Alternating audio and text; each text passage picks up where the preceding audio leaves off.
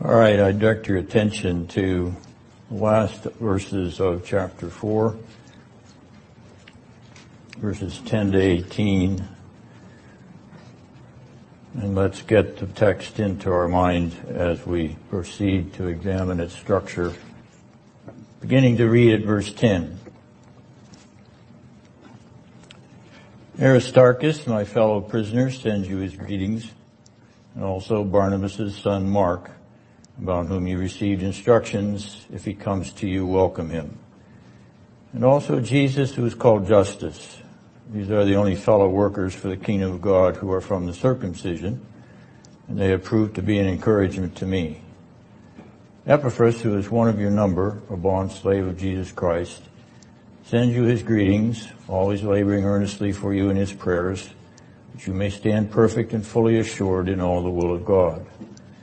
For I testify for him that he has a deep concern for you and for those who are in Laodicea and Hierapolis. Luke, the beloved physician, sends you his greetings, and also Demas. Greet the brethren who are in Laodicea and also Nympha and the church that is in her house.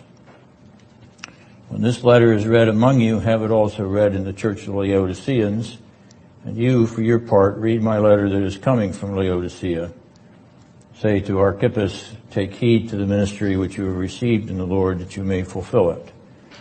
I, Paul, write this greeting with my own hand. Remember my imprisonment. Grace be with you. Now the first question we want to address is the issue of the structure of this section. As you scan verses 10 to 18, I think you will notice a word that is repeated there and repeated at interesting intervals.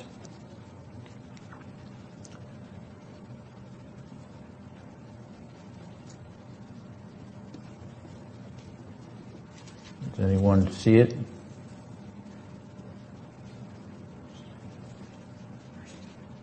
Yes, Art? Yes. The word is greet or greetings. It is the same Greek root in each instance and in the Greek text, unlike in your English translation, it stands as the first word in each place where it occurs. It occurs in verse 10. It occurs in verse 12. It occurs in verse 14. It occurs in verse 15. And finally, it occurs in verse 18. It is a, a structuring element because it also stands uh, next, pers- next to a personal identification. So uh, you'll notice that there's only one verse where it doesn't appear with a personal identification, and that's in verse 11. Uh, verse 17 also doesn't have the word, though there is a personal name there. So it is uh, drawing attention to the individuals that are there who are greeting the Colossians from Rome and the apostles' circle. And there's another thing to note about this unit, and that is the so-called epistolary inclusio. The very last words of the epistle are grace be with you. If you turn back to chapter one, you'll notice that the second verse of the epistle echoes that same conclusion. Grace to you, grace be with you and peace. The Greek word charis is the same in both instances, and so Paul is wrapping up his epistolary statements. He's folding the Colossian Christians into the grace of the Lord Jesus Christ, which is a wonderful thing to consider as you note the literary inclusion. He's including them all in the, in the prayer that the grace of the Lord would be with them. Now these individuals who are named here are individuals that are part of the Paul's, Pauline circle as I indicated. And we have an opportunity to get to know them a little better. We don't uh, spend a great deal of time on these minor characters, but they do uh, reappear in other places of the New Testament, and so it's worthwhile considering a introduction to them and a review of what we know from the rest of the scriptures. So we begin with Aristarchus in verse 10. And although it may be a little bit awkward, if you can keep a finger or a marker there so we can get back to Colossians 4 quickly, let's go to the first mention of Aristarchus in the New Testament, which is in Acts chapter 19 verse 29.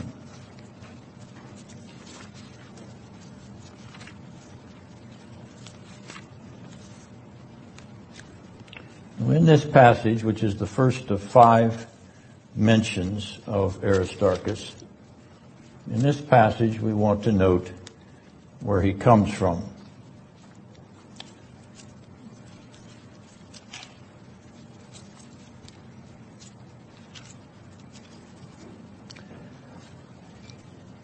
And as you examine the verse, it tells us that Aristarchus was Paul's traveling companion, one of two in that verse, from Macedonia. Now, Macedonia is a part of Europe. It's directly across the Hellespont from Asia Minor in the ancient world. So Paul has uh, received a person from Macedonia in his traveling entourage. You don't have to turn too far, but you look at verse 4 of chapter 20, the next chapter there, and it tells us where in Macedonia Aristarchus came from. Aristarchus and Secundus of the Thessalonians. Aristarchus is then a Macedonian he is also a Thessalonican. You'll notice that in, if, if you keep your finger there in chapter 20 and, and you can use another finger and turn forward to chapter 27 verse 2,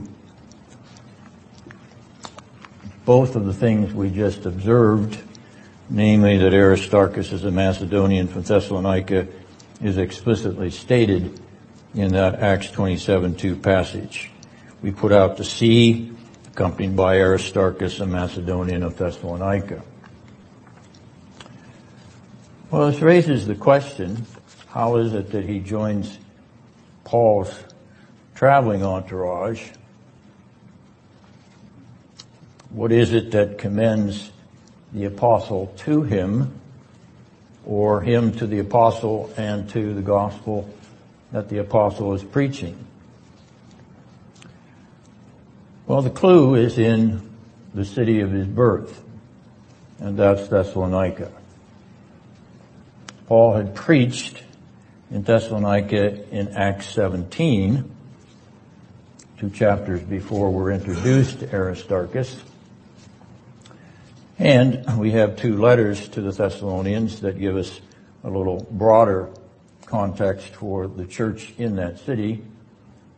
But it is probable that Aristarchus was a convert from Paul's preaching in Thessalonica during his second missionary journey.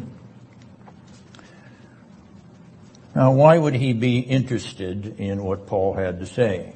Well, if you go back to Colossians 4, you'll notice that Paul says something about his ethnic background.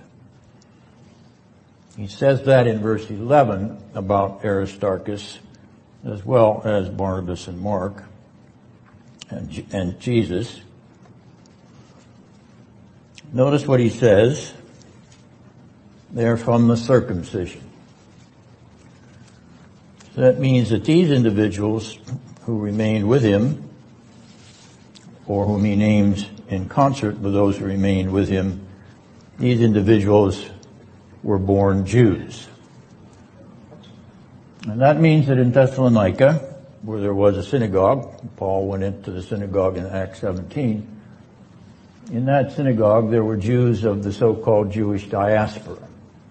The spreading of Judaism through the Greco-Roman world as well as through the ancient world as a result of the Babylonian exile and their drifting to other parts of the world and settling in Jewish communities. There was one such in Thessalonica and in Paul's journeys, he generally went to the synagogue first in order to explain the fulfillment of the scriptures in the appearance and incarnation of the Son of God. So I think we can say with some probability that Aristarchus was a convert out of Judaism, a, rescued from the Jewish diaspora by the gospel that the apostle Paul preached. Now when we uh, meet him there in Acts 19:29 by name for the first time, he is a companion of Paul on Paul's third missionary journey, which places in Acts 19 places Paul in Ephesus, where he would spend two years, as you look at chapter 19 verse 10, he would spend two years there uh, laboring amongst the Ephesians. Now when Paul is forced out of Ephesus, he goes on to Macedonia and then down to Greece, retracing the steps of his second missionary journey, Aristarchus in tow, sailing, coming along with him. So we move here in chapter 19 and 20 through parts of the third missionary journey, and we shouldn't minimize the fact that Aristarchus has been part of this since Paul preached in his second missionary days. He's been part of this gospel narrative.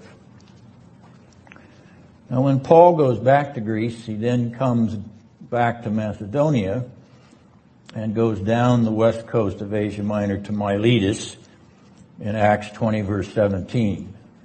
And it is in Miletus that Paul calls the Ephesian elders with whom he has been ministering for two years before in chapter 19. He calls the Ephesian elders and gives that famous farewell address in verses 18 to 35.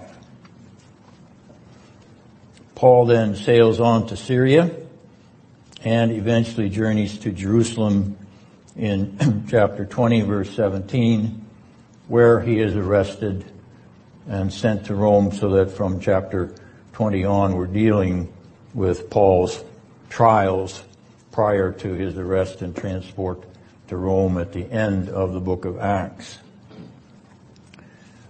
Now as a sidelight to note here, in Colossians 3.11, Paul has said there is neither circumcision nor uncircumcision so here is a case in which circumcision plays no part in entrance into the gospel because as Colossians 2.11 says, that Christ's own circumcision by crucifixion, and that's the intent of that verse, as we pointed out as we studied it in detail, Christ's circumcision by crucifixion puts an end to the ritual distinction or covenant rite of the circumcision of the flesh better age brings a better sign of the new covenant in Christ.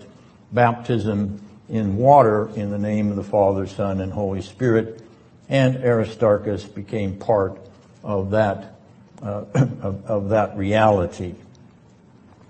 No, I admit that his baptism is not recorded, but nonetheless, it was part of being admitted into the Christian community and Paul would not have omitted it in his case. Now the third time that Aristarchus is mentioned, we've already looked at the passage, Acts 27 verse 2,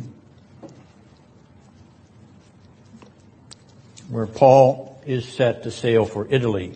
That is, he's already been arrested, he's been tried, he's appealed to Caesar, they're putting him on a boat for Italy, and they leave from Adramyttium and sail along the coast of Asia, Asia Minor, and he is accompanied on the boat by Aristarchus, as we noted, a Macedonian from Thessalonica.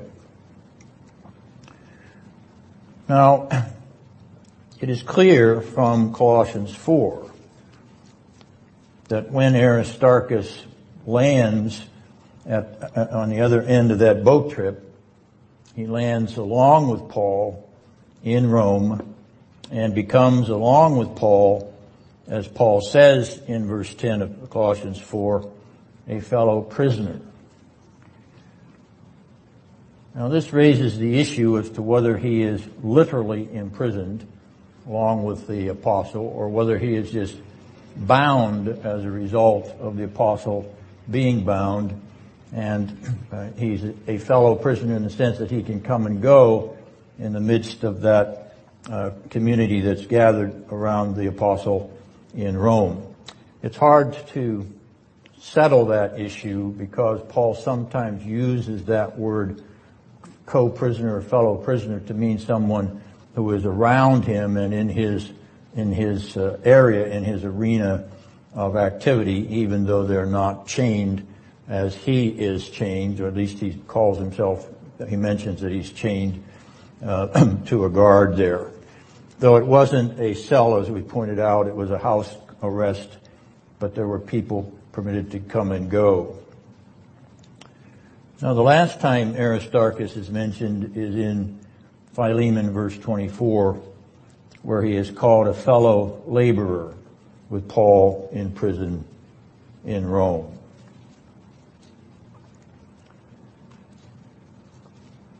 Why mention his name uh, to the Colossian Christians? Well, it's clear that the name would be familiar to them Perhaps from Epaphras, who's named in verse 12, and Epaphras, who is named in verse 7 of chapter 1, whom we have already indicated was responsible for bringing the gospel of grace to the Ephesians.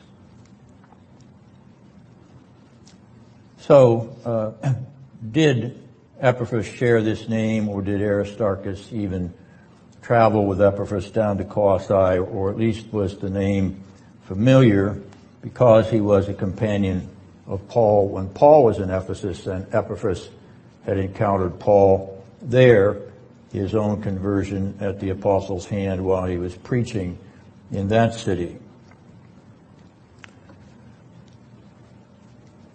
Each of these individuals, Aristarchus included, each of these named individuals is one who is a together with in Christ, together with Paul in Christ, uh, joined in the union of the grace of the Lord Jesus. So crucified together with Christ.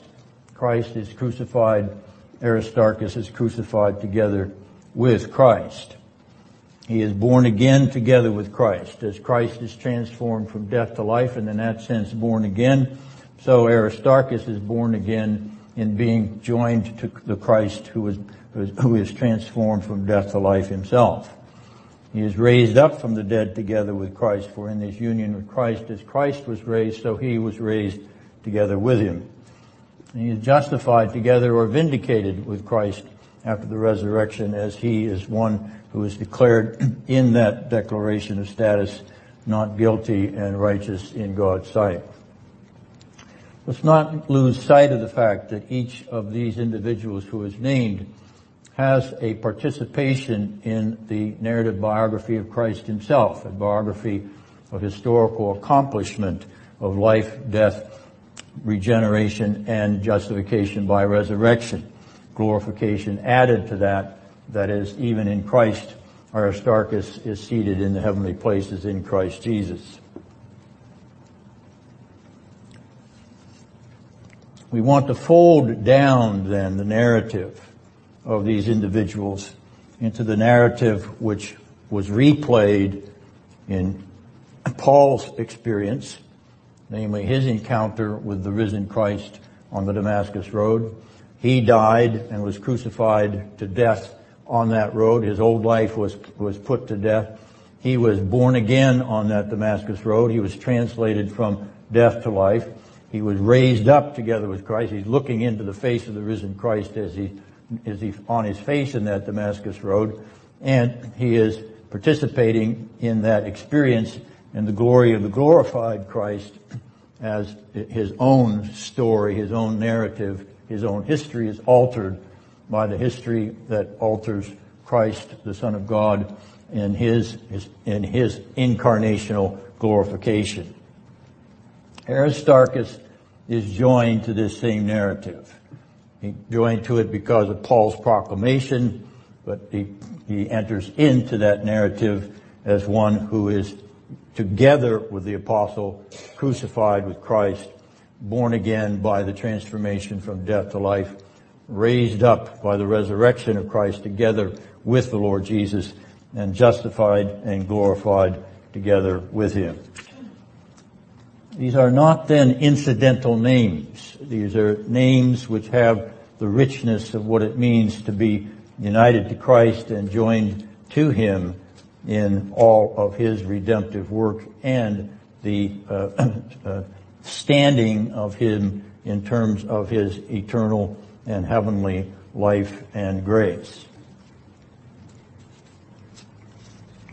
Any questions about Aristarchus? Now the next name on the list is Barnabas. And this is a more lengthy biography from the language of the New Testament, from the cases of the New Testament where Barnabas appears. So we begin by turning once again back to the book of Acts and to the fourth chapter of that book.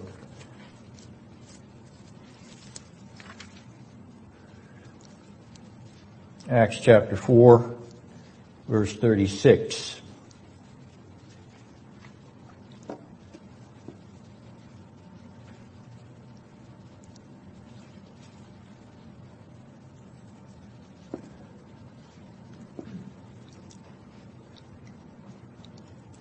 Barnabas is a Levite with a name Joseph, which indicates that he is of what ethnic background? Jewish. He's Jewish, yes. And that's confirmed again with Colossians 4:11 of the circumcision. Barnabas would be folded into that. Uh, even though Barnabas may not have been with Paul there at that point when he was writing the Colossian letter. But nonetheless, we learn from Acts 4 that he's a Levite of Cyprian birth. What's that mean, Cyprian birth? He's from Cyprus. And where is Cyprus? It's an island in the Mediterranean. It's actually off the coast of Turkey. It's closer to Turkey than it is to Italy. Okay. Now, he was called by the apostles Barnabas, so the apostles gave him a name which had something to do with his character. Uh, bar, meaning son, nabas, which here is translated encouragement, or son of consolation, or son of comfort. That's a characterization of Barnabas. It tells us a little bit about his personality and about his Christian personality. But in this case where we're introduced to him, verse 37 of Acts 4 indicates that he owned a tract of land, sold it, and brought the money and laid it at the apostles' feet in Jerusalem. All this is taking place in Jerusalem.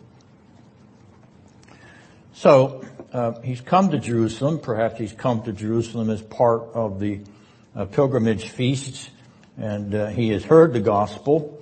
He's heard the gospel in such a powerful way that he's willing to sell property and contributed it to the needs of the saints.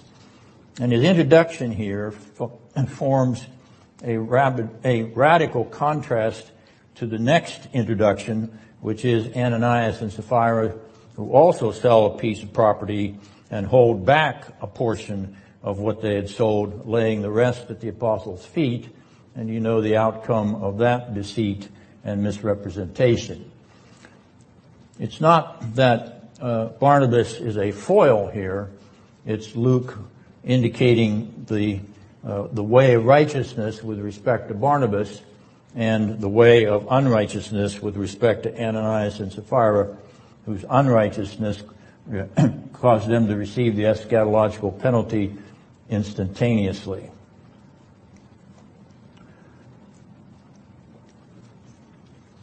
All right, now the second appearance of Barnabas is in Acts chapter 9. So if you'll turn forward with me to the ninth chapter,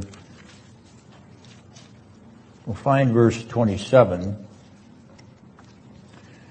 which as you know, the ninth chapter is the Damascus Road conversion of Saul of Tarsus, become the apostle Paul,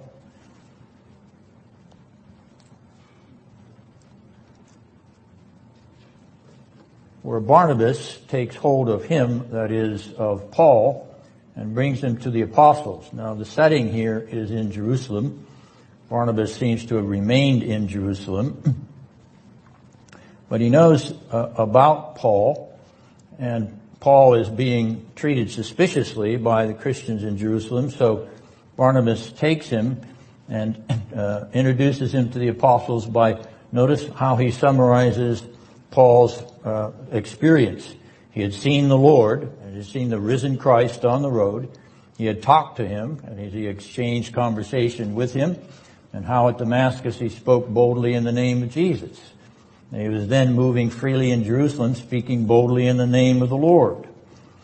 So, Barnabas here is a son of encouragement or comfort to the apostle Paul by bringing him into the inner circle of that Jerusalem Christian community who was suspicious of him and logically so, remembering that when he had left Jerusalem to go to Damascus, he had documents that would have arrested Christians and perhaps got them to bring them back to Jerusalem even for the purpose of executing them. So here is Barnabas coming to Paul's defense. And in fact, um, he is called in Acts 14, 14, uh, you can t- turn quickly to that. Uh, interesting term that is used there in Acts 14, 14, when the apostles Barnabas and Paul heard. So Barnabas is labeled an apostle in the book of Acts.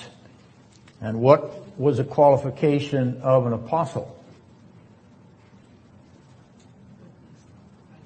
Marge? Yes, that, that the risen Christ had appeared to him. Either Barnabas had seen uh, the risen Christ while he was in Jerusalem before the ascension, or Christ had appeared to him in some way that we're not informed of. It's an interesting suggestion that uh, Barnabas, if he's labeled an apostle, would have to have had the experience of an apostle. That's true of the apostle Paul. He has the experience of being a witness or seeing the risen Christ in his glorified flesh. Well, uh, Barnabas uh, brings Paul into the Jerusalem circle, as I said, and then in Acts 11, 22,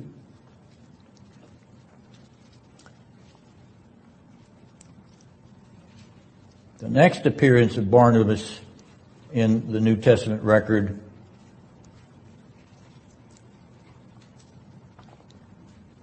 Barnabas is sent off to Antioch.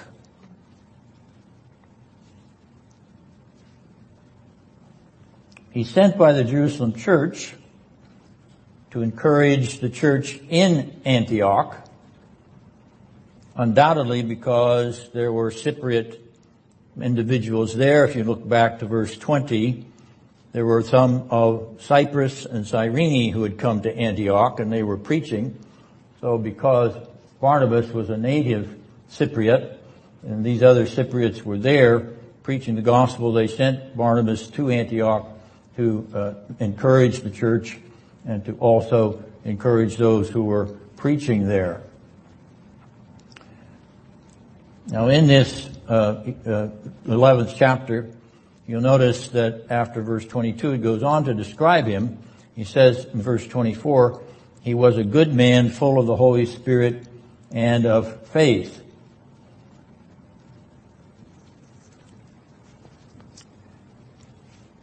But something happens in that encounter of Barnabas going to Antioch. Something stirs his heart. So that in verse 25 there of Acts 11, he leaves for Tarsus to look for Saul. Saul had been sent by the Jerusalem church to Tarsus, back to his hometown in Cilicia. And Barnabas, knowing where he was, leaves from Antioch and goes to Tarsus to find, find Paul. And when he found him, he brought him back to, to Antioch. Now they stay there for a year.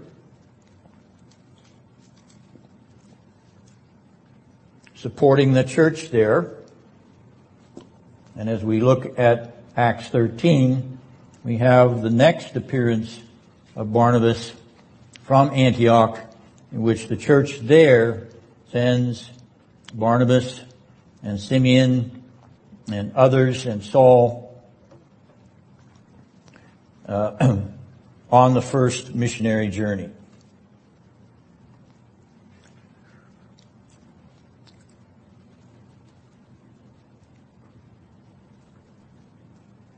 Now these delays in between are delays in which the church is progressing and maturing and also solidifying and realizing what its vision and mission is, part of which is to reach out to those who are unsaved and need to hear proclamation of the gospel of the risen Christ. So in this uh, uh, first verse of chapter 13, Paul and Barnabas are embarking on the first missionary journey, which will take them to Cyprus, which was, of course, Barnabas' native country, and to Pamphylia, which is the province of Asia Minor just across the Mediterranean from, uh, from Cyprus. It would have been the closest beachhead, so to speak, of moving, sailing from Cyprus north to Asia Minor Pamphylia. Now that's not the only ones who go. If you turn to verse 13 of this 13th chapter of Acts, someone else is with them.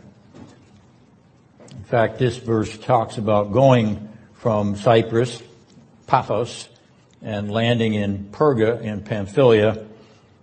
They had someone else with them who had not been mentioned before, and his name is John.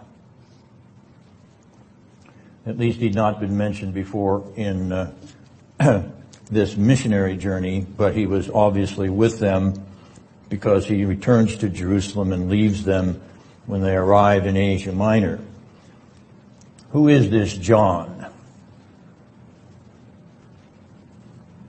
This is John Mark. Yes, we'll We'll look at him later on because he's on the list in Colossians 4.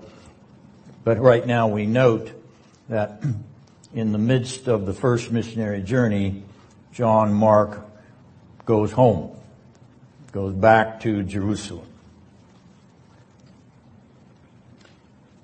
Well, in this chapter, chapter 13, Barnabas in verse 46 and 47 joins with the apostle Paul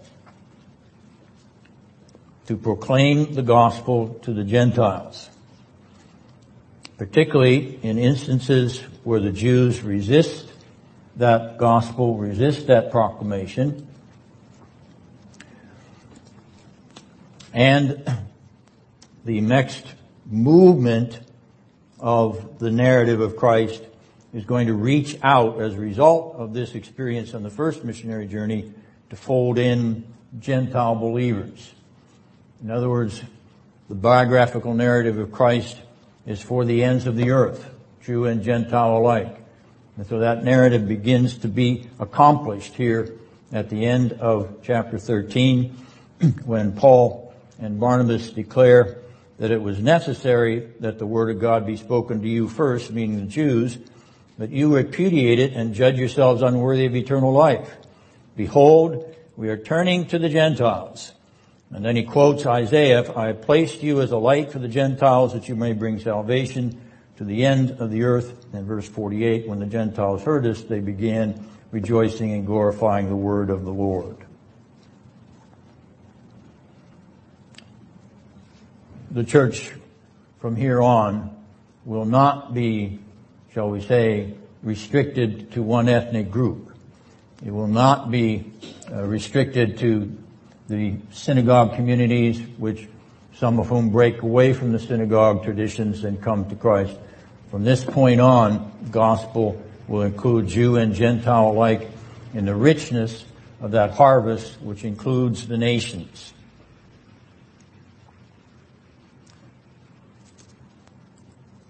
Right now, Barnabas is part of this incremental advance of the message of the gospel beyond the limits of Judaism. Paul has probably been uh, alerted to this in his own isolation and uh, teaching by the Holy Spirit and by the risen Christ, both in the Arabian desert and in Tarsus when he went for a year uh, uh after he left Jerusalem, and Barnabas went up and got him. So uh, this this uh, rejection by the Jews triggers all this thinking about the prophecies of the book of Isaiah and the Gentile inclusion in Jesus' own discussion or comment to his disciples in the Great Commission.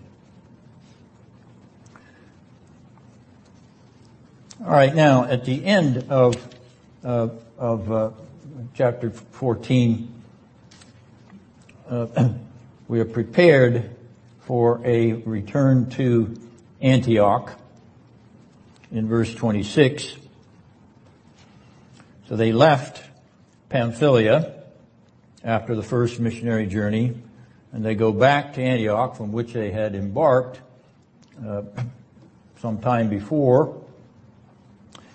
And then in chapter 15 verse 1, they go up to Jerusalem to the famous Council of Jerusalem where they argue before the council that one may be saved without circumcision because there are those in Jerusalem from the Jewish uh, Christian element that are arguing that one cannot be saved unless they're circumcised according to the law of Moses.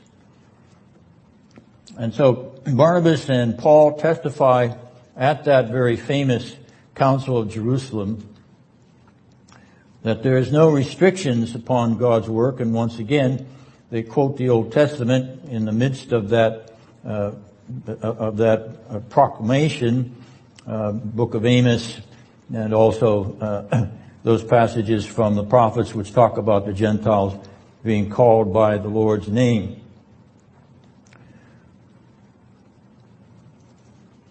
They then are commissioned as a result of the conclusions of the Council of Jerusalem to carry this message to the church in Antioch, which was their home base. And what message were they to carry? Well, it's the conclusion or the decrees of the Council of Jerusalem that no burden be laid upon the other, uh, upon Christian believers and the point here is saying no burden, namely no ritualistic burden, no requirement to be circumcised, which was the issue here in the uh, Jerusalem Council, no barrier to, to membership on the part of the Gentiles, which was also an issue in this, in the Council of Jerusalem. The church is, is not quite clear on this until it's becoming clearer that when the Jews reject and the Gentiles accept, then the Gentiles are being grafted into the vine of Israel and becoming part of the richness of that expanding harvest which Jesus himself talks about in John chapter 4, for instance. Now, what were those decrees? Well, in verse 28 and 29 of Acts 15, there are no other essentials than you abstain from things sacrificed to idols, from blood, from things strangled, and from fornication. Keep yourselves free from such things and you will do well. But you don't need circumcision. You don't need the rituals of, of Old Testament Judaism.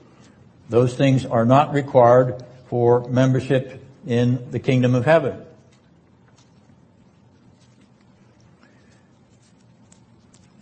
Well, in verse 35 of chapter 15, Paul and Barnabas in Antioch preach and teach the word of the Lord, including these decrees which they had been asked to share. And you'll notice that they also will share those with other churches in chapter 16.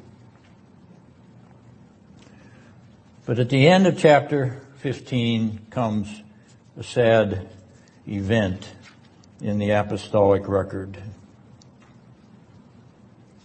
Paul and Barnabas in verse 37 decide that they're going to go back to revisit the churches of the first missionary journey, which would mean they're going to go back through Cyprus and then across to Asia Minor and, uh, and, and tour those congregations and see how they're doing, how they've been doing since that first visitation.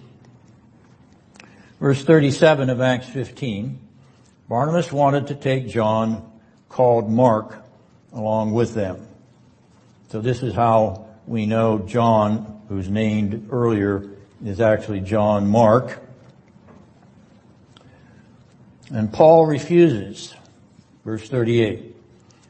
Paul insisted that they should not take him along because he had deserted them in Pamphylia, which is that province of Asia Minor across the Mediterranean water from Cyprus and had not gone with them to the work. He had not fulfilled the work or accompanied them in the work that needed to be done. And here's the sad incident. There occurred a sharp disagreement between Barnabas and Paul, and they separated from one another. And Barnabas took Mark with him and sailed away to Cyprus. Obviously, Barnabas going back to his native country to uh, see how things have been going since the first visit. But Paul chose Silas and left and traveled through Syria, verse 41, traveled through Syria and Cilicia. So he goes overland to the churches of that first missionary journey. Barnabas goes by sea and Paul goes by land. Barnabas takes Mark and Paul takes Silas. This is how Silas becomes part of the apostolic mission. Alright, so in these verses at the end of chapter 15, we are at the uh, out, we're, we're in the onset of the second missionary journey, second journey to Asia Minor, the journey in which Paul receives the Macedonian call, and he goes to Europe for the first time. We've already noted that when we mentioned Aristarchus being a Thessalonican. He goes to Greece where he delivers in chapter 17 of Acts the famous Mars Hill address. He stops briefly in Ephesus at the end of this second missionary journey, chapter 18 verses 19, 21. And then at the end of the second missionary journey, chapter 18 verse 22, where do we find the apostle? He is in Caesarea and goes up to Antioch. He returns to Antioch, which was the home base for the first missionary journey. All right, so Barnabas is not with him. The apostle embarks on his third missionary journey in Acts 18:29. So in 22 of 18, he goes to Antioch. Verse 23, he spends some time there, but then he leaves and goes through the Galatian region and Phrygia, strengthening all the disciples. Now this is the beginning of the third missionary journey. And you'll notice he's retracing his steps here, retracing the steps of the second missionary journey, and perhaps adding Galatia and Phrygia to that because they're more centrally and northern regions or provinces of Asia Minor. And as we've already pointed out in our discussion of Colossians, he did not go to Colossae on this trip. He never saw the Colossian Christians by face, so he's gone north uh, uh, north and west uh, towards Macedonia and lands at the end of that trip in Ephesus. Chapter 19 verse 1.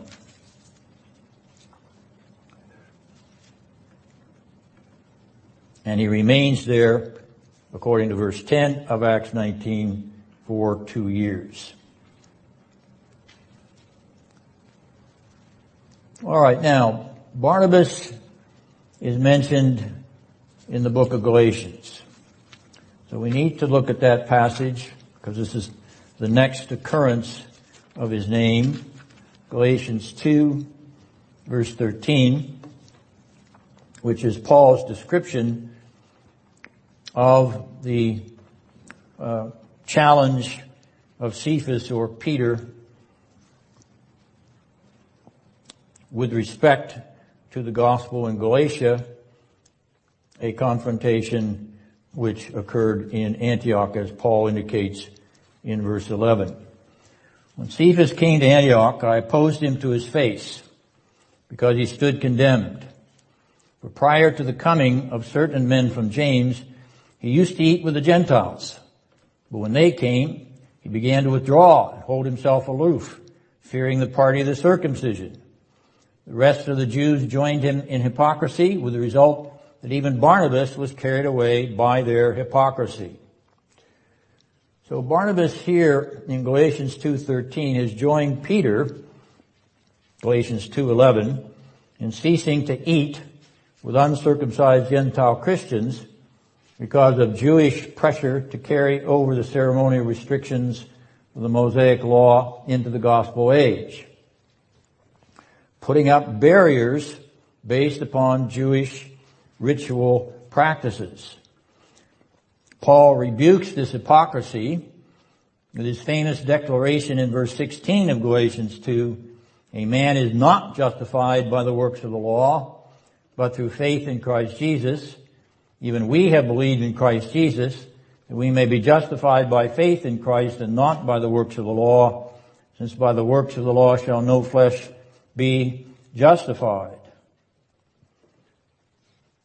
Now that clash that occurred in Galatia, or occurred as a result of uh, the Galatian, that is recorded in the Galatian epistle, that clash puts its finger once again on this issue of the Judaizing element in early Christianity and how the early Christians who were converted from Judaism had to grow in their understanding of where the limits of inclusion were.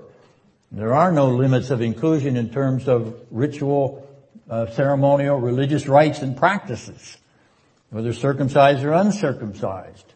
Whether male or female. There's no, there are no limitations, are no barriers to their admission.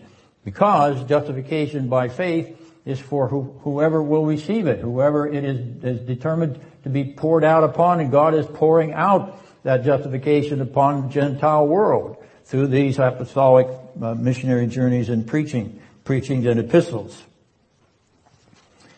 So, uh, this last mention of Barnabas, well, it's actually not the last mention, I take that back. This mention of Barnabas here in Galatians indicates that he himself had been carried away in the hypocrisy of Peter. Was this clash, was this uh, confrontation, was it settled? Was it reconciled? Well, I think the letter to the Galatians is testimony to its reconciliation, but also the mention of Barnabas in Colossians 4.10, which we're dealing with uh, today, is mentioned there is a positive mention. It's not a negative uh, slur or uh, Paul's not afraid to put his name into his epistle. It suggests that Paul esteems Barnabas, has confidence in him, suggests that Barnabas, as Peter, reconsidered uh, this issue over which they clashed was a result of the Galatian Judaizing problem.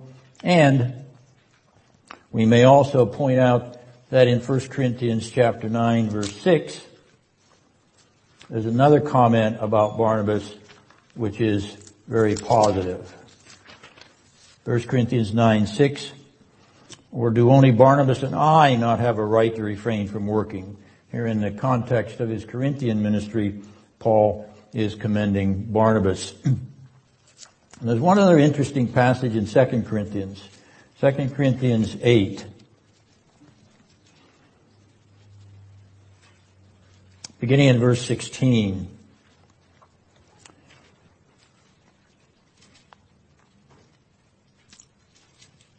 Paul mentions Titus, who was earnest on behalf of the, of the Corinthians.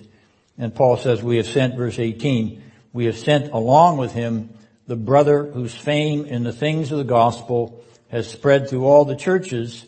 And not only this, but he has also been appointed by the churches to travel with us in this gracious work, which is being administered by us for the glory of the Lord himself, and to show our readiness taking precautions so that no one will discredit us in our administration of this generous gift. Who is this unnamed individual brother who his fame is spread through all the uh, churches with, the, by the gospel through all the churches? Well, John Calvin thought that this unnamed individual was Barnabas. And as we've indicated in these little biograph- this little biographical sketch to this point, Barnabas did travel widely with the apostle, even though he did not travel in that second missionary journey. He was aware of Paul as a result of the Corinthian ministry, and, and here uh, he reappears, perhaps unnamed, because his reputation is sufficient for the Corinthians to know whom the apostle is describing here. I think that we may uh, safely conclude that uh, Barnabas was properly reconciled uh, to the apostle and uh, and and received the apostle's rebuke with uh, with humility and acceptance and also confessing his own error in attempting to establish barriers which God himself had not established.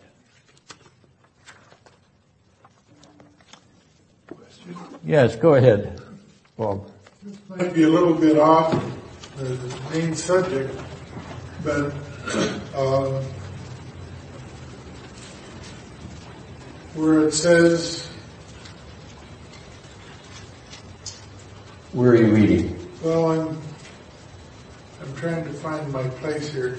Galatians. I'm in Galatians. Yes. Uh,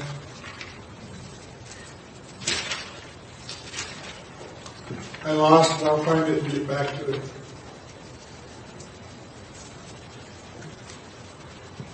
I'll give you a minute. Oh, okay. Um,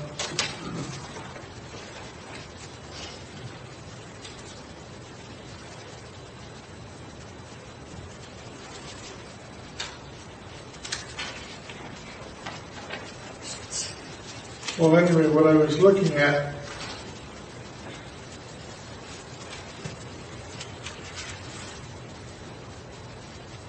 uh, I'll have to get back to you. I can't find it right now. All right. Uh, now we come to, Oh, I found it. okay.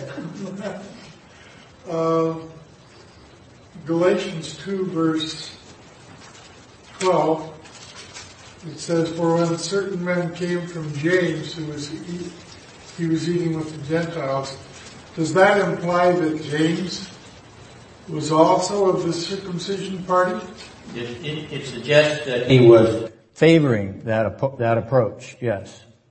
And that would be the James that's the, the brother of Jesus? It could be the brother of Jesus or it could be the bishop of Jerusalem as he sometimes called the one who was in charge of that council of Jerusalem in Acts 15 who was subsequently executed. Which, which, which one I'm not prepared to, to say right here. Or it could be even another James, uh, because there are a number of Jameses in the New Testament. But this, this issue would, it, it would, would likely come up as a result of Jerusalem Jewish Christianity.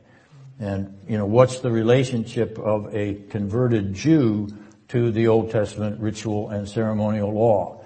Were we going to break this off right away? Or is it going to peter out over a period of time? Or we're we going to require it as a badge of admission? And so this point for, for Paul is a very large point of exposing the necessity to leave Judaism behind and come fully into the liberty and grace of the gospel of Jesus Christ. Yeah. Well, it just seemed to me that somebody who was very important is promoting this uh, circumcision. Yes, as, as Cephas, as Peter himself is, and at, at least by not eating with the Gentiles as he used to do. And Paul is, is outraged at this because of course this is, this is making distinctions that the gospel of Christ does not make.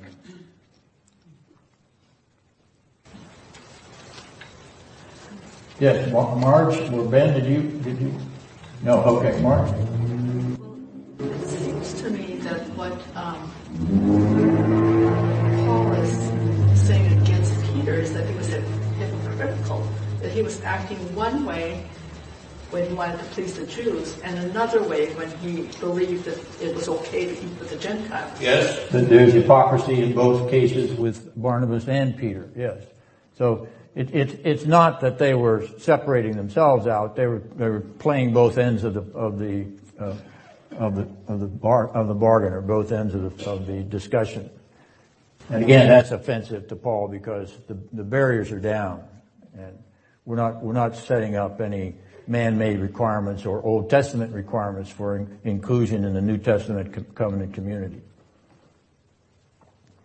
But it, it, it takes a while for this to make its it makes its imprint, its impression upon particularly the Jerusalem church. Even to call a council to discuss these matters of what should we do with respect to sacrifice. You you would think that that would disappear when the sacrifice of Christ is complete. But no, they, they struggle with it. And we can be sympathetic with that. But at the same time, as they work through it, they work through it properly. They call the council to determine it accurately. And so now, now if we've said this in Acts 15, then why in Galatians 2 are we going back on what we said? So that raises another interesting question about the chronology of Acts 15 with Galatians 2. Um, but uh, that, that's a little complex issue. I'd refer you to Professor Sanborn's lectures on Galatians that are on tape uh, that were done here years ago. All right, now Mark is next, but I think we'll take our break at this point, and uh, and we'll come back to Mark. Now we want to uh, look at Mark as we begin this session, and once again examine the name and the occurrence of the name as it provides particularly biographical information in the New Testament we really don't know anything accurately outside of the New Testament record for these folks, except what is present in tradition, which is not as reliable as the inspired Word of God, of course. So let's uh, begin to make our way through the appearances of Mark in the New Testament. Keeping in mind that all of these names are individual Christians individual Christians whose life has come to interface with the life of the apostle Paul. There's been a relational interaction between each of them and the apostle. And that means that they've also been in a relationship between the apostle's narrative, for they know his narrative biography, and that draws them into the most wonderful narrative namely the narrative that is Paul's narrative, the in Christ narrative, and the narrative that now belongs to these names, namely the in Christ narrative as well. So this is the bond of fellowship, the bond of relationship, the bond of interface that, te- that intersects in the same narrative paradigm, namely Christ's narrative to apostles' narrative to these individual names narrative. It's important to keep that in mind to put some flesh on the bones of the individuals and not just these bare incidental facts which we're going to recount now as we look at the beginning with Mark, Acts chapter 12. Now your outline has a question mark after uh, the name Mark. And if we uh, begin with Acts chapter 12 verse 12, you'll understand why the question mark is there. So if you turn back to uh, the 12th chapter of Acts and look at the 12th verse, the context is Peter, as you'll notice from verse 11. Peter, when he realized this, he went to the house of Mary, the mother of John, was also called Mark. So John Mark is the full name of this uh, individual whom Paul commends here in the end of Colossians 4. Now you'll notice at the end of this 12th chapter of Acts, verse 25, that phrase, John, who is also called Mark, is repeated, this time in the context of Barnabas and Saul. And there's one more note of this same phrase. It's Luke's way of referring to John Mark. If you turn to chapter 15, verse 37. This is after the great council in Jerusalem, where James, the brother of the Lord Jesus, officiated. You notice verse 37 of Acts 15, Barnabas wanted to take John called Mark along with them also. So there are at least three places in the book of Acts where Luke gives the full name of Mark, namely John Mark. Now turning back to chapter 12, a comment about the larger context. I didn't say anything about Peter's situation when I mentioned that he's in this chapter in verse 11, he's actually in the chapter before, he's been released from prison. Herod imprisoned him after he had executed James, the brother of John, uh, John the apostle, that's in verse 2 of chapter 12.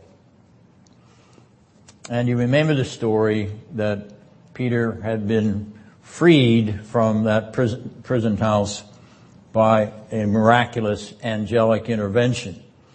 And so having been released, he comes uh, to this house, knocks on the gate, and uh, asks to be uh, let in.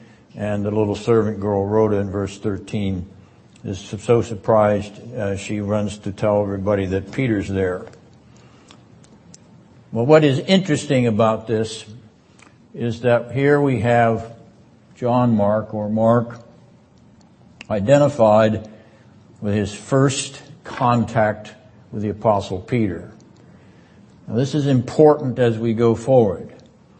Mark's first contact or interaction with the apostle Peter after Peter is miraculously released from prison and restored to the worshiping community or the church which is in Jerusalem. Now this is the location of this incident. How do we know that this is the location of the incident? If you go back to chapter 11 verse 22, the church at Jerusalem is being described. And here in chapter 12, if you notice verse 3 and verse 4, what's going on in the background are the days of unleavened bread and the feast of the Passover. Now that would be mentioned because of its central uh, uh, ceremonial observance, namely in Jerusalem around the temple, the second temple uh, of the Jews built by Herod the Great, so that we know the location of this incident, that when Peter comes to this house, he's coming to a house in Jerusalem, So we also know the ethnic background of John Mark. We know his mother's name as well. His mother's name is Mary, as you see in verse 12 there of Acts 12. We know his ethnic background. If not from this incident, remembering Colossians 4:11, they of the circumcision. Mark's name is in that list of those that were circumcised, which of course includes Aristarchus and uh, Jesus known as Justus. Those three are Jewish in, in ethnic background. Well, if that's Mark's ethnic background, what's he doing in this house praying? Obviously, he's been converted. These are praying, these people had met to pray for Peter's safety and perhaps even for his deliverance. but uh, this is a Christian gathering of a part of the church in Jerusalem going back to chapter 11 verse 22. and so we understand a little more about Mark's background. He was raised a Jew. He was circumcised. He in some way heard the gospel of Christ. We don't know exactly how. It's not described. But he was converted and he's in a prayer meeting in his mother's house where a, a group of Christians gathers out of the Church of Jerusalem. I don't know that it would be the sole headquarters or the sole meeting place of the Church of Jerusalem. I think the Church of Jerusalem is probably spread out through the city in perhaps a number of places, but nonetheless Mark is part of that praying group and therefore presumably a Christian in his own convictions. Alright, so Mark who has become a Christian out of his Jewish background.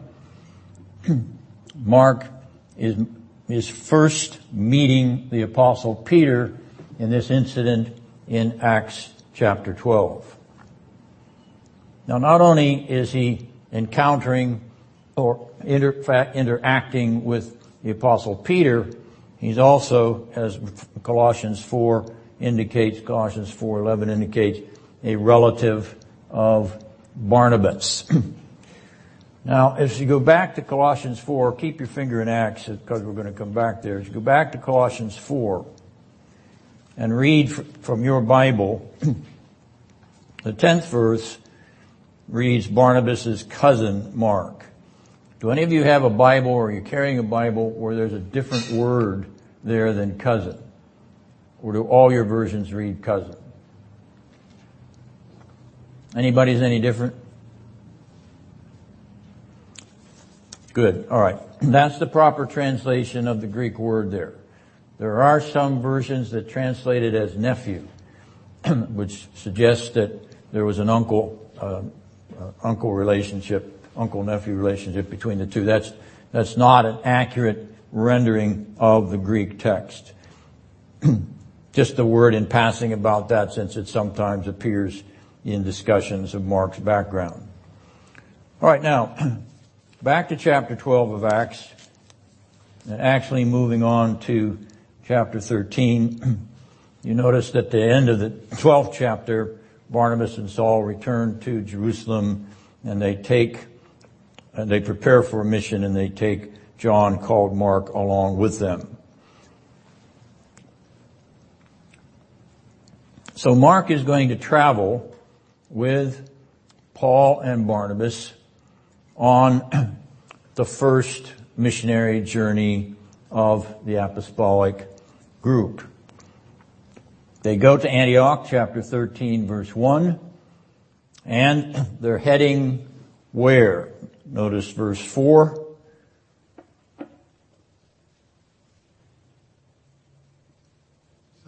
to Cyprus. And what, what is Cyprus and where is Cyprus? Island. It's an island where? In the Mediterranean Sea. And why are they going to Cyprus?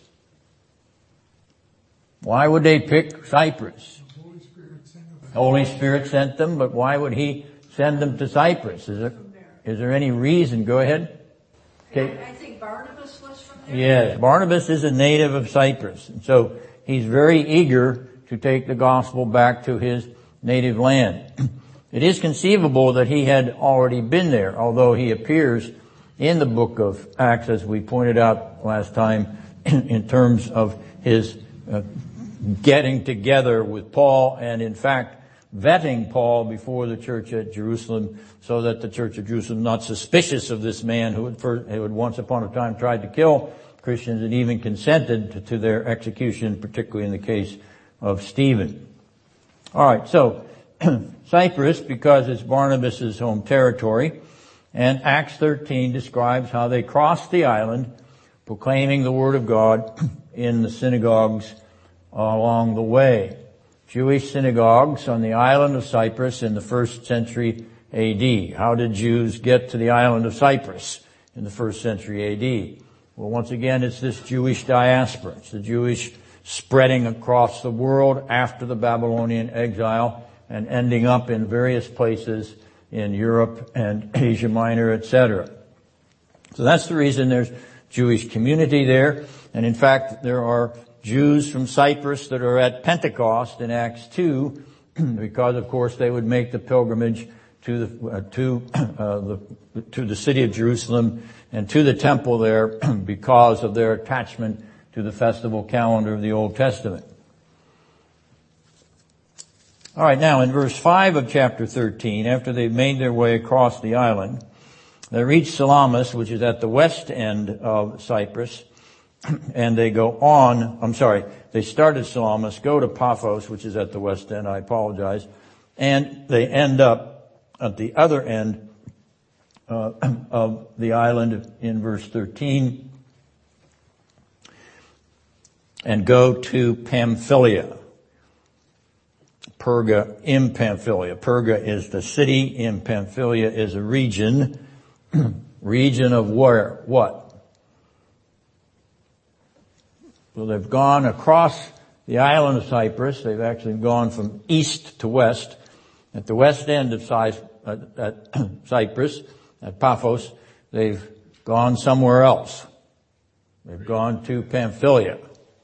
And where's Pamphylia? Macedonia or Greece? No. What is north of Cyprus today? Greece? No. Crete is west. What is north of Cyprus? What country would you get to if you sailed from Cyprus directly north? Turkey, Turkey yes. And, and that's what country in the ancient world?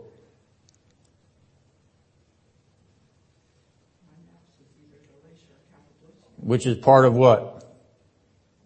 Asia Minor. Okay. So they're going to Asia Minor, but in particular, a province of Asia Minor, which is on the south coast. In other words, directly opposite Cyprus. Pamphylia is the name of that uh, uh, region.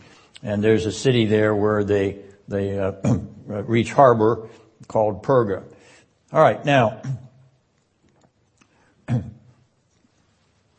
John agrees to go from Jerusalem to Antioch. John agrees, John Mark agrees to go from Antioch to Salamis, eastern Cyprus. John Mark goes with them all the way across the island. Paphos agrees to go with them towards Pamphylia. And when they get to Pamphylia, verse 13, he leaves them and returns to Jerusalem. And there's another clue that we know that he was from Jerusalem. he went back to his native city when he left Paul and Barnabas in Pamphylia in Asia Minor. Was he kind of a mama's boy? Is that the reason he went back home? Mm, hard to tell because we really don't know what his reasons were, but he returned and left the mission group. All right. From Pamphylia, Paul and Barnabas go on through the regions of Pisidia and then back to Antioch, verse chapter 14, verse 26, from which they had departed on that first missionary journey. So, the first missionary journey includes Antioch to Cyprus, Cyprus to southern Asia Minor, Pamphylia, and uh, Pisidia, and then back, but not back to Cyprus back to the ships in Pamphylia, to a ship in Pamphylia, and then sailing east to Antioch once again. Leave Antioch, first missionary journey, come back to Antioch. Interesting, isn't it, that Antioch is the hub of the missionary work of the early church.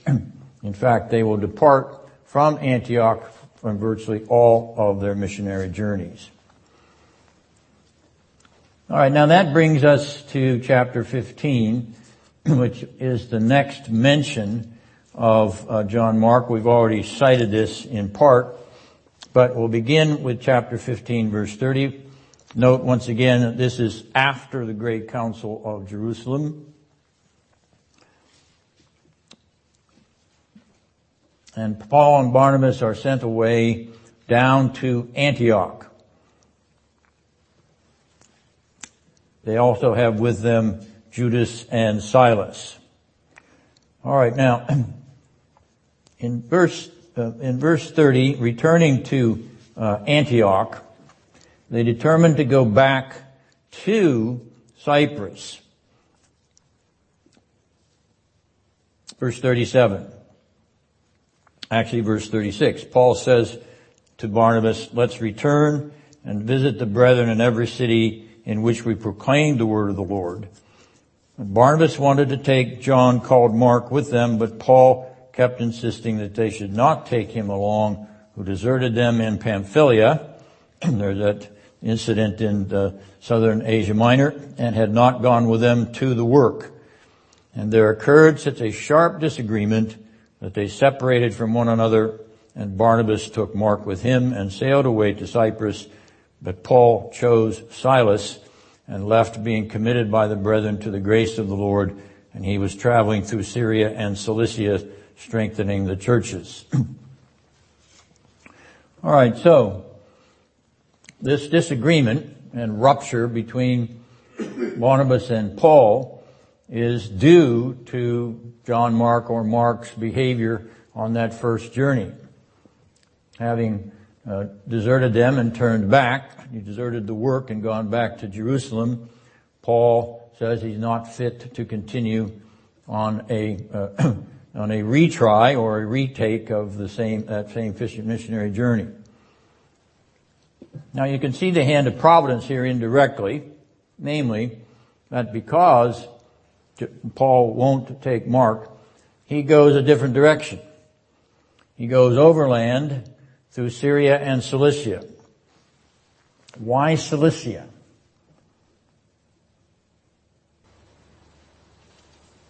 With Cyprus, we know why Cyprus because of Barnabas. Why Cilicia for Paul when he separates from Barnabas?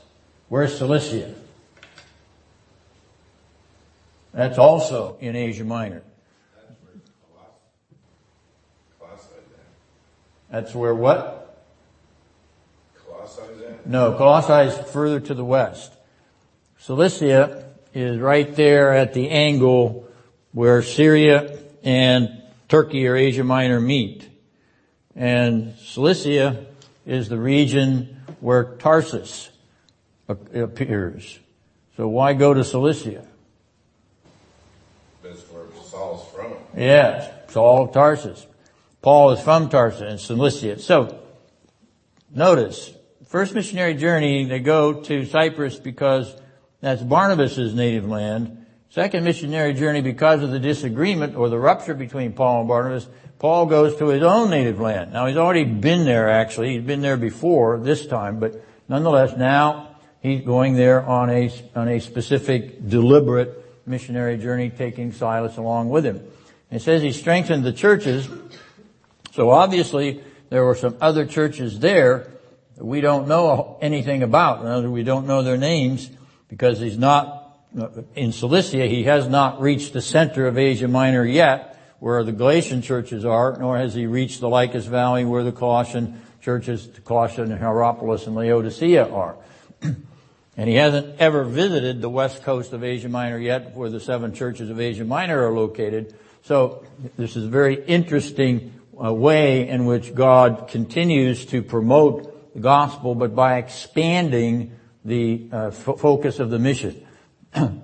yes, I, uh, Barnabas is going with Mark to Cyprus to reinforce that work, but Paul is now embarking on a brand new journey. The second missionary journey departs in Acts 15.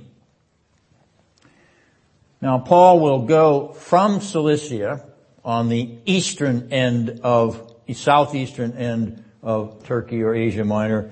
He'll go through the central portion of the country without touching on Colossae because he had never been there. Remember in verse uh, 2 of chapter 2, he had never seen them face to face.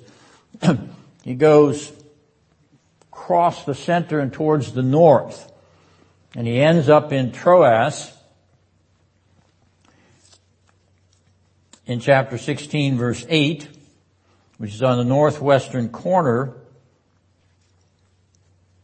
of Mysia and Bithynia. That's the, the, the provinces there. In verse 8 of chapter 16, he ends up in Troas, where he receives the next, shall we say, jolt given to the apostolic mission. And that jolt is the famous Macedonian call. So Paul, having broken with Barnabas, goes through Asia Minor, touching territory that he's never been in before, and at Troas, on the northern, northwestern tip of Asia Minor, he is called over to Europe. Taking the focus off of Jerusalem. Taking the focus off of Jerusalem or Palestine, Israel, and Syria. Taking the focus off of Palestine, Israel, or Syria, and Cyprus, taking the focus off of even Asia Minor. Now, Paul, come over to Europe, come over to Macedonia. Macedonia is in Europe. And of course, from that Macedonian call, he makes his way down to Corinth on the second missionary journey. All right. now, Paul's second journey is completed by a brief stop in chapter 18 in Ephesus as he's sailing back towards uh, towards uh, Caesarea or towards uh, Palestine. And you notice in verse 19 of Acts 18, he comes to Ephesus and spends a little bit of time reasoning with the Jews in the synagogue, but they wouldn't, but, but he didn't consent to stay any longer because he wanted to get back to Jerusalem. so that's his first contact with Ephesus at the end of the second missionary journey after he's made his initial contact with Europe with the tour of Greece and Macedonia. So he lands in Caesarea in chapter 18 verse 22 and goes up to Antioch, back to the place from which he launched the second missionary journey. First missionary journey begins in Antioch, ends in Antioch for Paul. For a second missionary journey begins in Antioch, ends in Antioch for Paul. All right, so what's this have to do with uh, John Mark? Well, it raises the question as to whether the rift between Paul and Mark was ever reconciled was this rift between the two ever healed? Mark, or Paul was insistent that Mark not go with them, virtually accusing him of being a traitor to the cause, refusing to do the work which was appoint, appointed or before them. Those are pretty harsh terms. was that uh, disagreement and it of course led to the separation of Paul and Barnabas. That agreement was that disruption ever reconciled? Well, I think the testimony to that is in this language of Colossians 4 that we have in front of us in verse 11. Or actually verse 10. Notice what Paul says about Mark there. You have received instructions about him. Now instructions here would be information. If he comes to you, welcome him. That raises the question of where Mark is. When Paul is writing those words in Colossians 4:10, where is Mark located?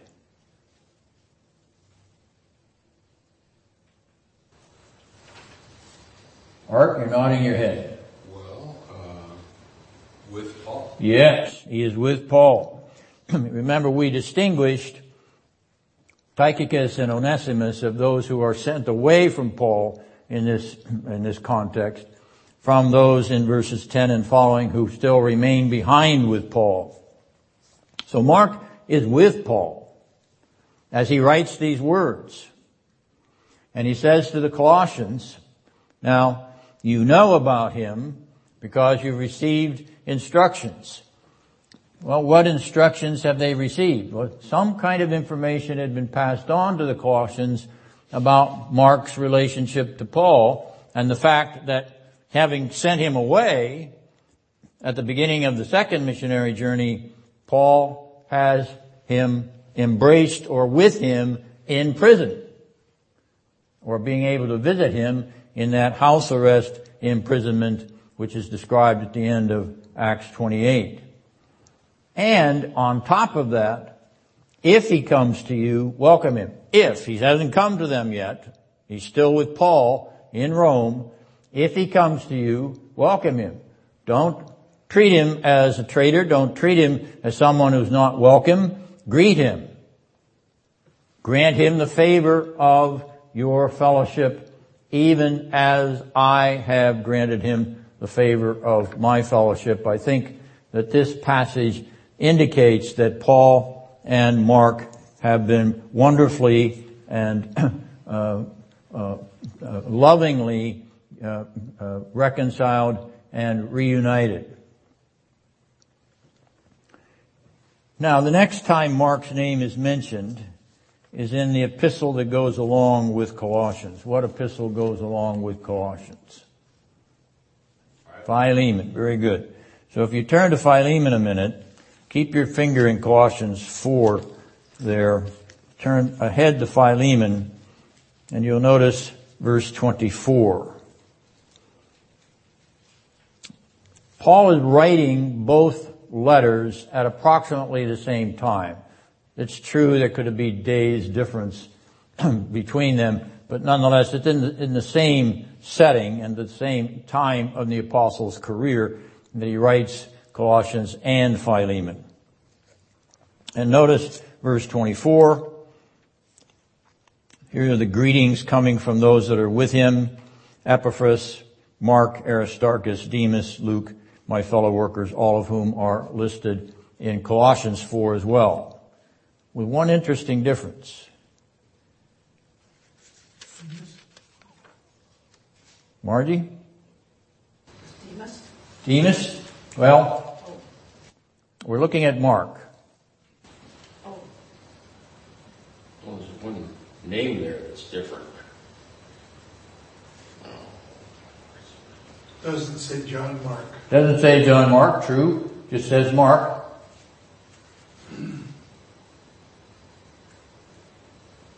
But notice the order.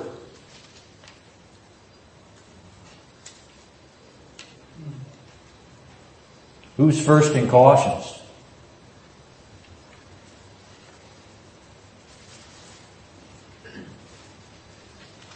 Aristarchus. Aristarchus. In verse 24, who's first? Mark. Aristarchus is second. Who's second in Colossians? Mark is second. Who's first in Philemon? Mark.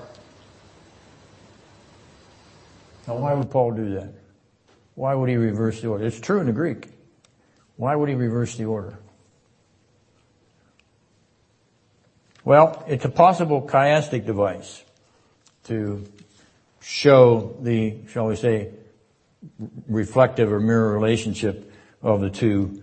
They are his co-workers, fellow workers. Even as that term occurs in verse 11, but not with respect to, well, with respect to, to all three of them, Jesus' Justus as well. It's, it's possible that that reversal is an attempt to draw them even tightly, to get more tightly together to those that read the epistle. For those of you that are trained in chiasms, this may be a chiastic device. Maybe. And the chiastic device is intended to mirror the relationship. Alright, now there's one more place to examine for Mark. Well, there's actually two more places. But the next one in Paul's corpus is in 2 Timothy chapter 4 verse 11.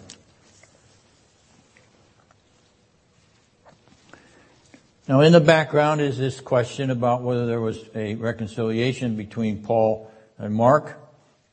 And this uh, verse also helps us understand the resolution. 1 Timothy 4, 2 Timothy 4, I'm sorry, verse 11. Only Luke is with me. Pick up Mark and bring him with you, for he is useful to me for service. Timothy is to pick up Mark and bring him to Paul. Where is Paul when he's writing this letter? Well, keep your finger there in 1 Timothy, 2 Timothy 4 and turn back to chapter 1.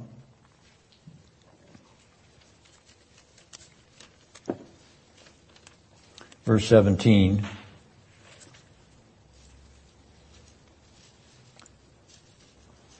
Context verse 16, but when he, Onesiphorus, verse 16, was in Rome, he eagerly searched for me and found me. He found him where? Found Paul where? Rome. In Rome.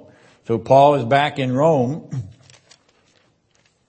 and Timothy is uh, is told that that's where he'll find him as well when he brings Mark along with him, because notice the language of chapter four, verse eleven. Mark is useful in serving the apostle.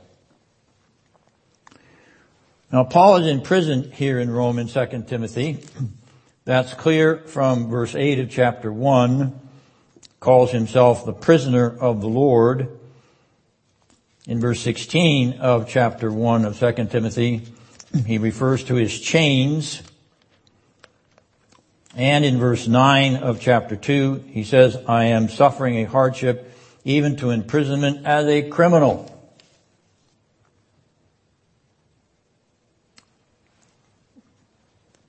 So this is the second imprisonment of Paul in Rome. We'll make some comments later on in our next session about the details of how we know that that's the case, but we've already alluded to that before. You can't really make sense out of the relationship of the pastoral epistles to the Pauline corpus unless you have this second imprisonment. He was set free after the imprisonment of Acts 28. And here in 2 Timothy, he is in prison once again. All right, the final mention of Mark is in 1 Peter chapter 5.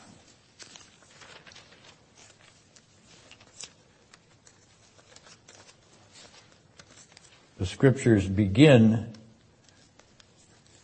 the account of Mark in the company of the apostle Peter and the scriptures end the account of Mark's life in the presence of the apostle Peter, 1 Peter 5, chapter verse 13.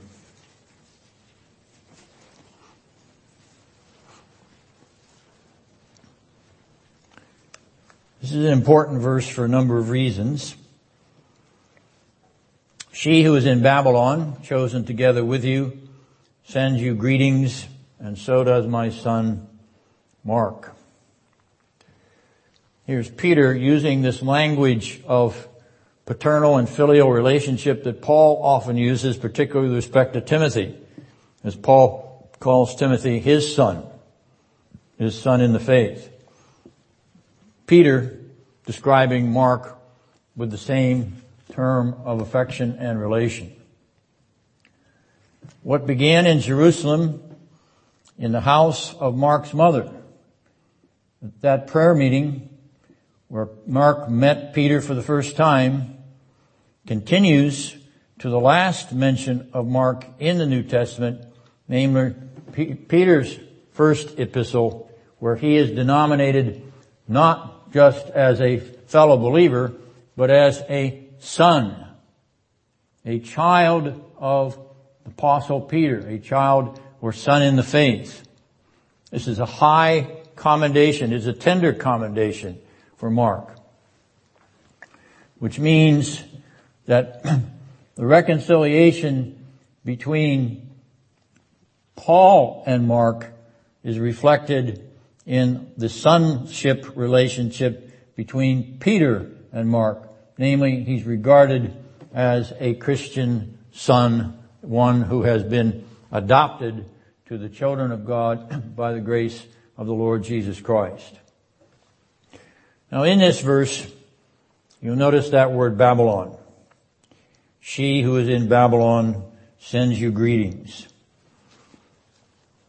What is Babylon? Is Peter talking or writing from Babylonia, the Babylon of Nebuchadnezzar and the Babylonian Empire? Is that what Babylon means here? Probably not, correct. This is a metaphor for Gentiles? No, it's a city. Rome. Rome. Yes, it's a synonym, it's a metaphor for Rome.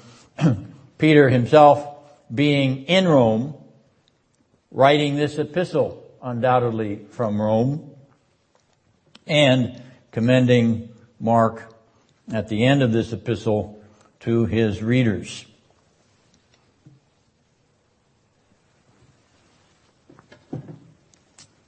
Peter and Mark. Peter's epistle commending Mark as his son in the faith. And the gospel Mark associated with Peter's eyewitness testimony to the life of Christ. He says she, he's referring to a church. Yes. What church? Christian church in Rome. Yes, the Christians in Rome. The feminine, feminine pronoun would refer to the bride of Christ in that location. Okay. Associate then, when you're reading the Gospel of Mark, associate the Gospel of Mark with this commendation at the end of 1 Peter 5, namely, that Mark and Peter interacted, discussed, commented, exchanged information.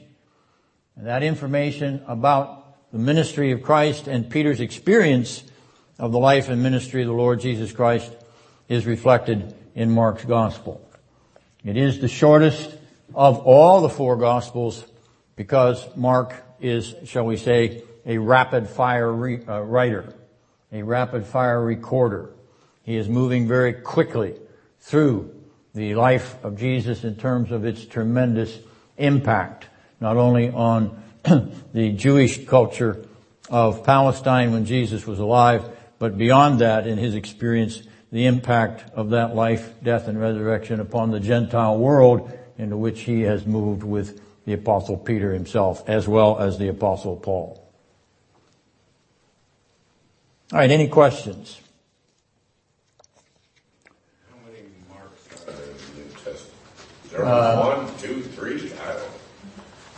I'm really confused. Yeah, you- you're, you're, you're asking me a question I'm not prepared to answer. I'd have to go back and look at my dictionaries.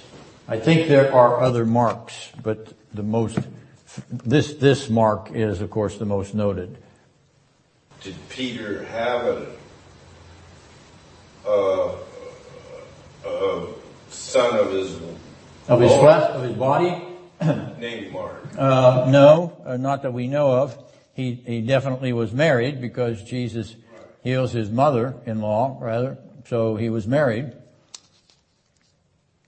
So the people that say that Peter had a son mistake this for a literal son. Yes, uh, in, in a passage in which you got metaphor, obviously we have spiritual metaphor when you're talking about my son Mark.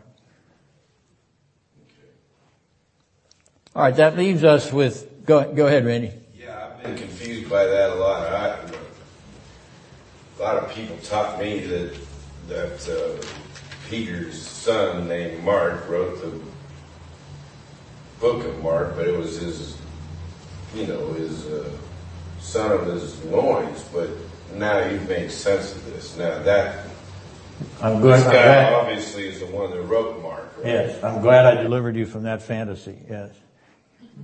Or I, I sealed the deal, so to speak. Am I the only one that's been under this illusion? Nobody else ever heard that? Or they won't admit to it. They're Democrats. right? Now, uh, moving on to the text of the Word of God, there's one more name here in Colossians 4, and that's in verse 11. Jesus, who is called Justus. This is the only mention of this person in the Bible. What do we know about him? Well, we know a number of things about him. First of all, what language is Jesus? Greek, Translated from what? the Hebrew. And what's the Hebrew? Um, uh, Jesus. Greeks, the. That one escapes me. What's the Hebrew? Messiah? No, that's Christ. What would the what would the little boys and girls in Nazareth have called him when they wanted him to kind of Oh, Joshua. Yeah, they would call Joshua or Yeshua. Okay, so Joshua is the Hebrew name. Jesus is the English or the Greek translation of the Hebrew name. So that means we know he's what? Native Jew. Ethnic, yes. He's a native Jew, okay? We also know that because of what the verse says, these members who are from the circumcision, namely Aristarchus, Mark, and Jesus, Justus.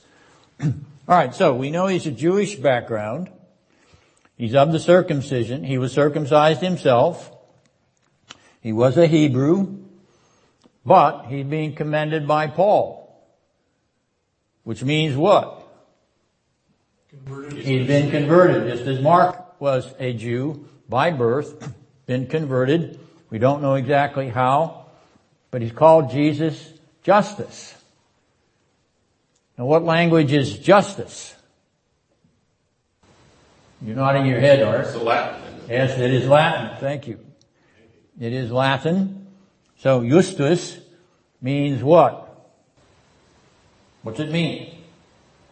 Justice. Justus. What do you think it means? Just. Yes, just or righteous. That's what it means. okay, so Justus, the righteous one. Jesus Justus. So why give a Hebrew name and a Latin name? Why designate him by these two names? He Must have had some affiliation with Rome, I guess. He had affiliation with, you're close,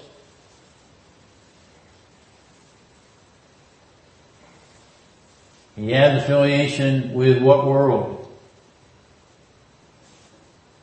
The Jesus name gives him affiliation with what world?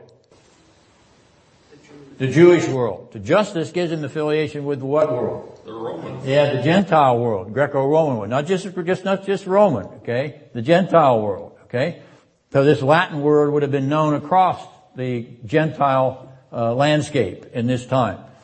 So Paul is designating him as someone who moved in both arenas, moved in both worlds, Jew and Gentile alike.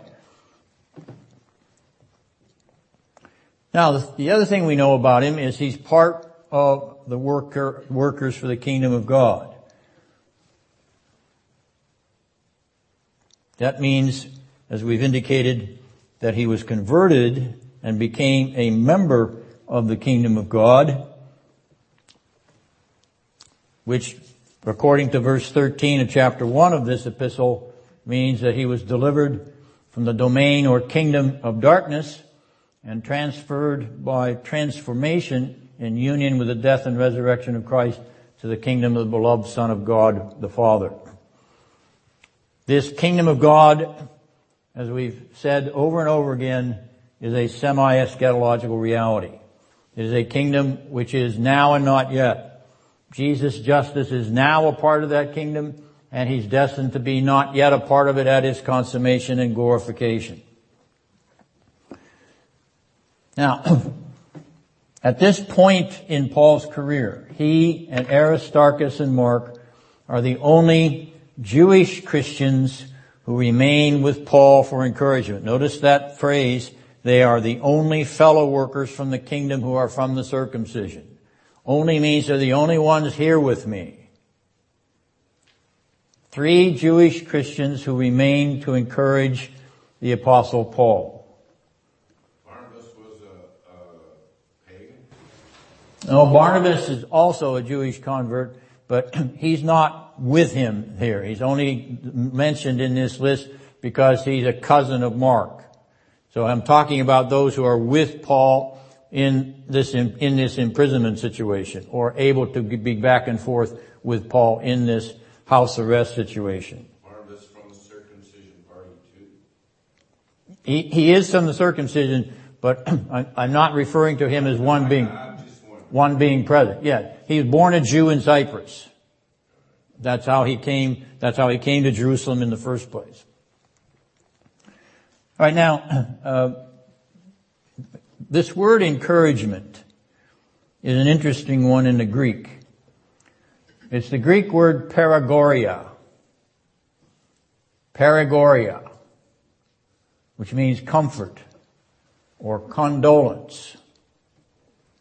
Does that ring a bell with any of you older folks? That tasting medicine. Paregoric. Aha! There's somebody that had it. What is it? It's It's a settle colic, It's a, used to settle colic. used to settle colic, but what is it made from? It's actually a tincture of opium. It's powerful stuff and has to be mixed with water if you are, if you have it, although you're not supposed to have it anymore because the FDA banned it years ago. But I remember being given paregoric as a child to settle intestinal flu, diarrhea, severe upset stomach. Just a little few drops were mixed in water and uh, you sipped on it and it, it did, it really worked wonders. It uh, settled you down right away. But, but the taste, the taste of it was just horrible. If you tasted it straight, it was just horrid. Even in water, it was terrible. But it would, it would encourage or comfort your, your, uh, your, your, your riled up gut, that's for sure. So it was kind of a wonder drug or wonder uh, uh, medicine, in that way. But, but as I say, you can't get it. But here's, here's the word in the New Testament, paragoria, from, from which we got paregoric as a medication no longer available. All right, now, last point here.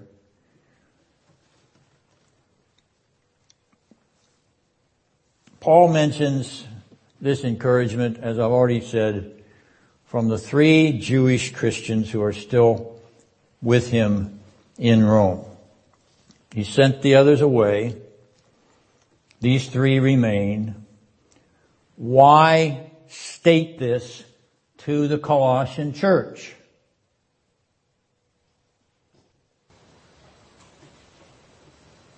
Colossae is not far removed from Galatia, though they are separate, uh, they're in separate regions of Asia Minor.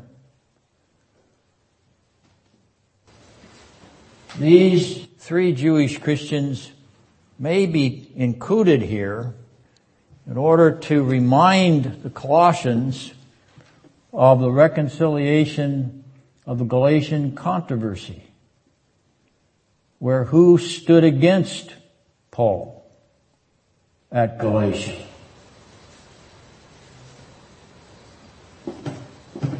Barnabas. Barnabas and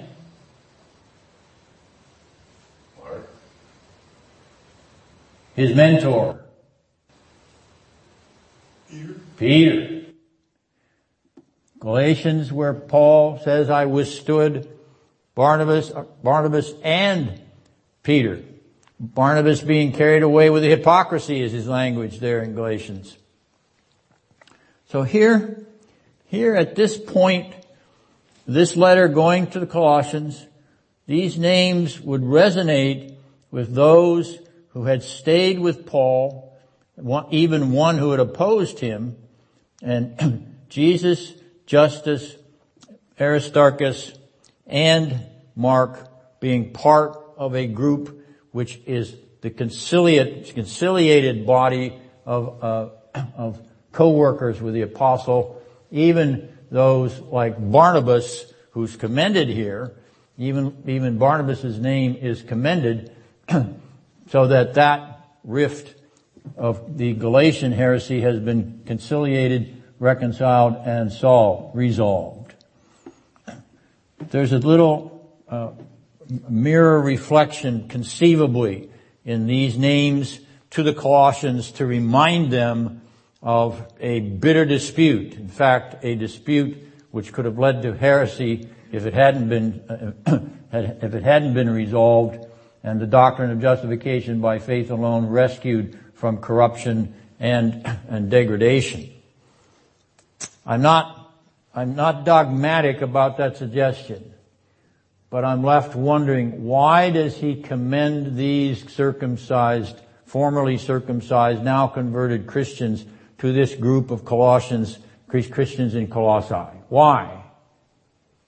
To remind them of the resolution of the tension between the Judaizing Christians in Galatia and how even Barnabas and Peter stood against the apostle in that incident. And that, that has been resolved. Here is one name which is on this list, Barnabas' name and these other names which would be associated with that reconciliation that would assure the Colossians that those hatchets have been buried and those very dangerous heretical errors have been put to rest. Yes, Randy. So the Galatian controversy, did that occur before the thing in Jerusalem where they argued about the same matter? No, I don't think so. I think it's subsequent to it. I think it comes after the second missionary journey. I think. Thank you. Yes, Kay? Uh, what I've written down from last week, from Acts 20 verse 4, Aristarchus was from uh, Thessalonica. Yes. Okay, so he was a Jew. Still a Jew, yes. He's of, he's of the circumcision, even though he is from a, uh, a, a, Gentile uh, city, yes. Once again, once again, that Jewish diaspora, okay, even they're spreading, we mentioned it when we talked about Cyprus, it's the same thing across the whole ancient world. After the Babylonian captivity, they spread out over the civilized world. Place their synagogues in the, in the cities where they have enough of a, of a population. Does Herodotus mention this at all? Uh, the Jewish diaspora? Yeah. Uh, I don't think so, but I, I can't say for sure because I have I haven't read that much of Herodotus. Yes, go ahead, Terry. Define the word diaspora. Diaspora. D-I-A-S-P-O-R-A. Diaspora. Just like it sounds. Spreading out. Okay, they're spreading out. They're spreading out. They're spreading out from Jerusalem, obviously, by being carried to Babylon. But, and then of course some of them come back to Jerusalem after the Babylonian exile is over when Cyrus the Great uh, sets them free 539 BC. But the point is, some of them don't come back and they go elsewhere. They spread into other countries. Is that a Hebrew word? Diaspora is a Greek word. Yeah, it's a, it's a way of expressing the, the dispersion. And that's the reason, of course, that Paul has places to go. On his, he goes to the synagogues first.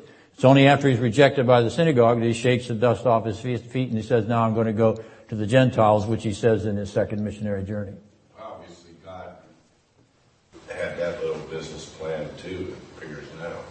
Yes, well, he, he's prepared the world in many ways, and one of the ways was even having most of the world speak and read Greek. So, so when the New Testament gets written, pew, it spread all over the place. All right. Well, that's all we're going to do for today. So we'll close in prayer and then you can uh, do whatever you, you can uh, fellowship or uh, leave as the case may be. We, let's give thanks for our time together. Yeah. Yes. You mentioned the Council of Jerusalem. What was that? Oh, that's Acts 15. It's kind of like the first General Assembly. Where, yeah, yeah, that far back, because they had a dispute about what were the requirements of, uh, of, of continuing or being admitted to the church, and that dispute included whether they should be circumcised. So that was settled by the Council of Jerusalem. No, they didn't require circumcision to be a, a member of the Christian church. and they should refrain from fornication and from meat sacrificed to idols. So those are the three things that, that, that, that came out of that council. So it's in Acts 15. Little rift there. That's what I was referring to, you know. But James seems to resolve it there with what you said, right? Yeah, you, you're seeing a rift between Peter and Paul at the Council of Jerusalem? I thought there was, wasn't there? Wasn't Peter still with the circumcision in some sense or something? No, he's, he's, uh, he's actually affirming that there's no distinction. Oh, all right. I'm mis- misunderstanding. Yeah, if you look at chapter 15 verses 7 and following, Peter says, you know that in the early days God made a choice that by my mouth the Gentiles should hear the word of the gospel and believe. And he goes on in that, in that spirit, which is the reason that since he seems to understand the Gentile inclusion in Acts 15, why is he har- uh, why is he fellowshipping with these exclusionary people in, in Galatia or in the Galatian situation? Yeah, so then why then later does Peter have a problem with the circumcision with Paul after that then? That doesn't make sense. Yeah, it's a, it's a subsequent development, you know, playing to factions in the church. But the problem in Galatia, Peter was on the opposite side. Right. So which, which means he's, it's after the Council of Jerusalem, in my opinion.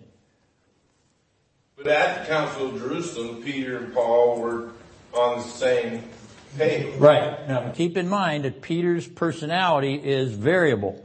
Remember, even in the Gospels, he's back and forth, he's up and down. He's an emotional dude. Yeah, he is. So, he's not always consistent. Interesting. I'll digest that later if I can. Okay. Well, let's close in prayer as I suggested. Father, we thank you for the blessing of this epistle and even the blessing of the lives of these individuals, most of whom were touched by that in Christ union and their lives were hidden with Christ and God. We thank you for that precious gift and for him who is the center of it. We bless you for our Savior, the Lord Jesus Christ, and thank you, Father, for sending him for our redemption and giving us the Holy Spirit to encourage us in our sanctification. Bless us in our life, we pray, for Jesus' sake. Amen.